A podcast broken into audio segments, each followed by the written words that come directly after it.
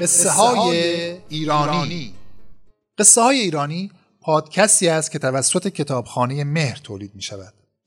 این قصه از کتاب قصه های تازه از کتاب های کهن نوشته مهدی آذر انتخاب شده است.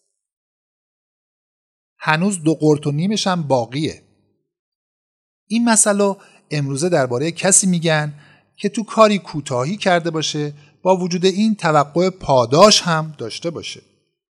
موقعی که یک کسی به قصد خیرخواهی به کسی خوبی و محبتی کرده اما اون بازم طمع بیشتر داشته باشه و مثل طلبکارا رفتار کنه، میگن عجب آدم طمعکاریه، تازه هنوز دو قرط و نیمش هم باقیه. این مثل از یک افسانه گرفته شده که درباره حضرت سلیمان ساختن. اما قصه این افسانه چیه؟ گفتند حضرت سلیمان که زبان همه جانداران را میدونست و تمام مخلوقات از جن و انس در فرمانش بودند، روزی دعا کرد که خداوند اجازه بده تا یک روز تمام مخلوقات خدا رو به مهمانی دعوت بکنه. از خدا هم پیغام رسید که جز خدا هیچ کس نمیتونه همه مخلوقات خدا رو یک وعده پذیرایی کنه. ولی مهمانی کار خوبیه و عیبی نداره که حضرت سلیمان هم در کار خوب به قدر همتش کوشش کنه. حضرت سلیمان شماره تمام چرندگان و پرندگان و درندگان و خزندگان و حیوانات دریا رو رسیدگی کرد و به همه اونها که در فرمانش بودند از آدمها تا مور و ملخ دستور داد تا مدتی برای جمع آوری غذا بکوشند و قرار گذاشت که فلان روز در ساحل دریا وعده مهمانی است. روزی که وعده مهمونی بود و همه خوراک‌ها مثل کوهی در صحرا جمع آوری شده بود، حضرت سلیمان و تمام خدمتکاران آماده پذیرایی بودند. پیش از همه حیوانات یک ماهی بزرگ از کنار دریا سرشو از آب در آورد و گفت من زودتر اومدم، خوراک منو بدید که باید برم به کارهام برسم. حضرت سلیمان دستور داد یک گوسفند بریون تو دهن اون ماهی انداختن. ماهی اون لقمه رو بلعید و گفت کمه، من سیر نشدم. رفتند و یک شتر قربانی هم به اون دادن. ماهی اونم خورد و گفت باز هم بیارید، من سیر نشدم. حضرت سلیمان گفت هرچه این ماهی میخواد بدید، اونقدر غذا بهش بدید تا بسش بشه. به هر حال یک وعده غذا مهمانه. خدمتگزاران هی خوراک ها رو آوردن و ماهی خورد و گفت بازم کمه. آمدن به حضرت سلیمان گفتن این ماهی داره همه خوراک ها رو میخوره. سلیمان گفت چاره ای نیست، دعوتش کردیم، باید اونو سیر کنیم. کم کم هر چی خوراکی تو ساحل جمع کرده بودن به ماهی دادن. اونم همه رو خورد. گفت بازم میخوام.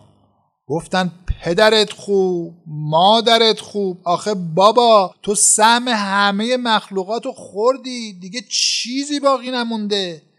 ماهی گفت به من مربوط نیست. پس شما اینطوری میخواستین همه جاندارانو مهمونی کنین؟ کجاست این سلیمان تا خودشم بخورم؟ خدمتکارا گفتن دیگه چرا چرت و پرت میگی؟ اصلا بگو ببینم، معلومه یه وعده غذای تو چقدره؟ ماهی گفت البته که معلومه، خوراک من در هر وعده سه قورته. این چیزا که شما به من دادید به اندازه نیم قورت بود، هنوز دو قورت و نیم باقیه. خبر به حضرت سلیمان رسید که هنوز بقیه مهمانها نیومدن ولی دیگه خوراکی باقی نمونده و ماهی همه رو خورده و هنوز دو قرط و نیمش هم باقیه. سلیمان گفت بسیار خوب، اول بساط مهمونی رو جمع کنید و بگید از دیگران یه روز دیگه دعوت میکنیم. ولی جواب این ماهی رو چی بدیم؟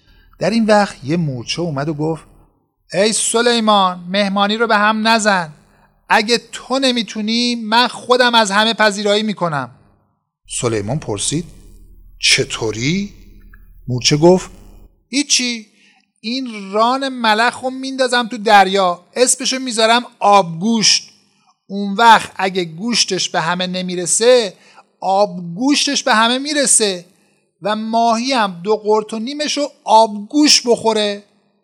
این حرف مورچه هم خودش یه مثلیه که وقتی میخوان با بهانه یا حرفی دیگران رو راضی کنن مثل میارن که اگه گوشتش به همه نمیرسه آب گوشتش که میرسه.